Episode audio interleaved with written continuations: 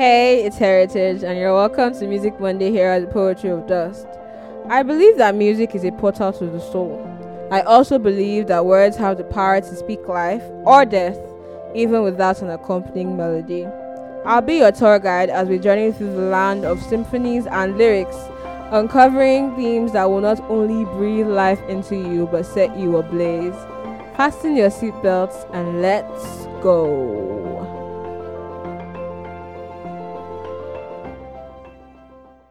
Winner, overcomer, victor, conqueror, champion. These words are often used interchangeably, but when you hear them, they evoke certain imagery of battles won, of prizes being awarded, of efforts that weren't wasted. You imagine flower wreaths being placed on the head of an athlete at the Olympics while another drapes the medal over their necks. Everybody wants to win. No one really likes being the loser. I know I don't.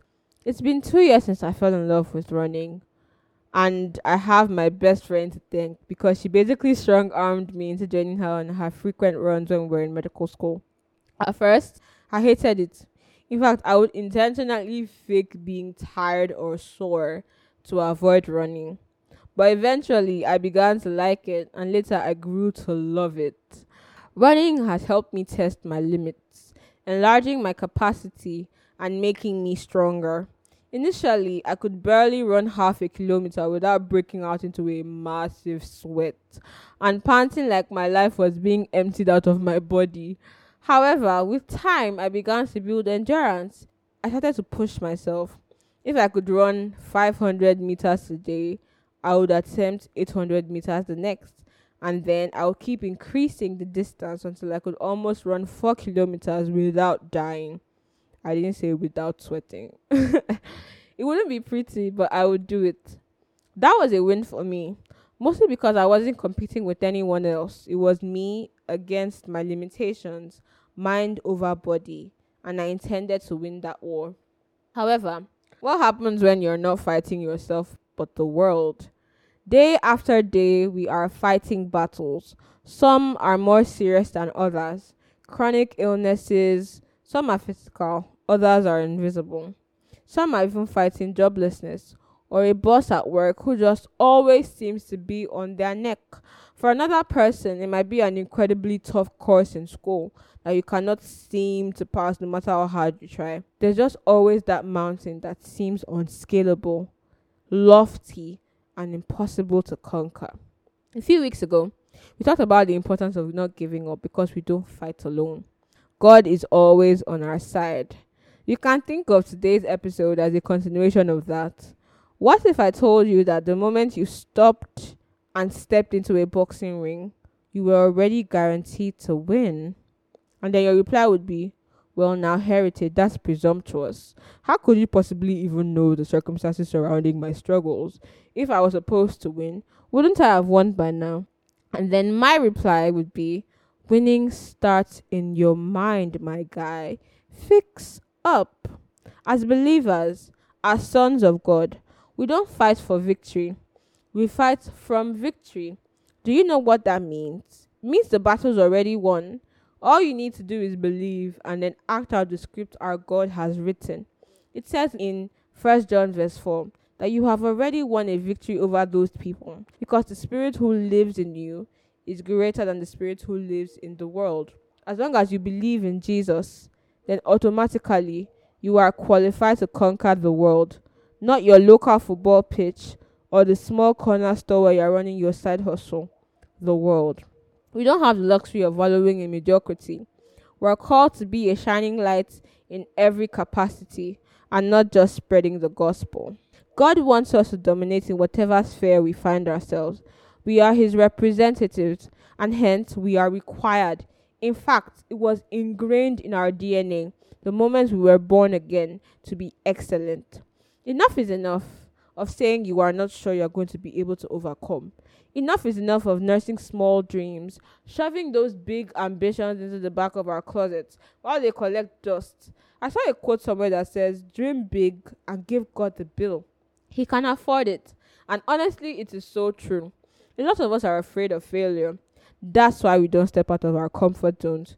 Don't worry, I'm talking to myself too. Now all of us they think um a lot of times I don't do the things God has called me to do because I'm terrified of falling flat on my face. Do you know how many times I wrestled with God about starting this podcast?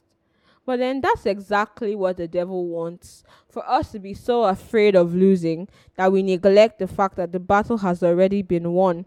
He wants to cripple us with fear and force us into obscurity, ensuring that our potential never sees the light of day. A few years ago, I entered a short story competition at the suggestion of one of my friends. I was scared, but a part of me was still kind of excited. What if I actually won? What if I actually got recognized nationally for my talent? I was craving validation from people that were not my friends and family. Maybe I was actually a legitimate and talented writer. But then the results came out, and you guessed it, I lost. In fact, I wasn't even considered in the top 10. He choked. My confidence took a beating that week. I remember feeling talentless, ordinary, and mediocre. I had worked so hard on that short story, poured my heart and soul into it, and I lost. Where was the lesson in this? Like, God, if you call me a winner, why did I lose? It was hard for me to find the will to write after that. In the wake of disappointment, I was lost and sad, feeling like the rug had just been pulled out from under me. However, like light piercing through the dark, he spoke to me. What appears like a failure isn't necessarily a loss. It becomes a loss when you let it keep you down. I hadn't won the competition, but in the process, you could say I had gained thicker skin. Whatever validation I had been looking for, I found it in the right place, and that was in God. He was the one who gave me this gift, who created me to yield my mind to Him just so I could write what He wanted, and that experience gave me a win. It further strengthened my resolve. I had lost the competition, yes, but I had won something even greater a renewed sense of purpose. I started to believe what the Bible says about the righteous in Psalm 112, verse 8. Their hearts are secure. They will have no fear. And in the end, they will look in triumph on their foes. The devil had wanted to keep me down by my apparent loss, but I had gotten back up and triumphed, my heart secure in God, who had a brighter future planned for me, and my eyes were fixed on what was ahead, not behind. I may have lost the physical battle, but I had won the spiritual war. Do you see where I'm going with this? All these obstacles, your past failures, they were just skiffs in the face of the actual war. They also taught you to rely on God for your victory, as it says in Proverbs 21, verse 31. And let me tell you something Christ has already won the war.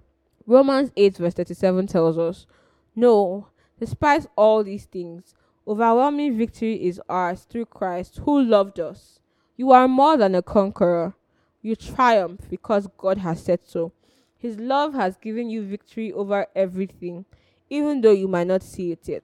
He is the one who goes with you to fight against your enemies, and he will not fail you or abandon you. He is not a coward who runs at the slightest appearance of danger.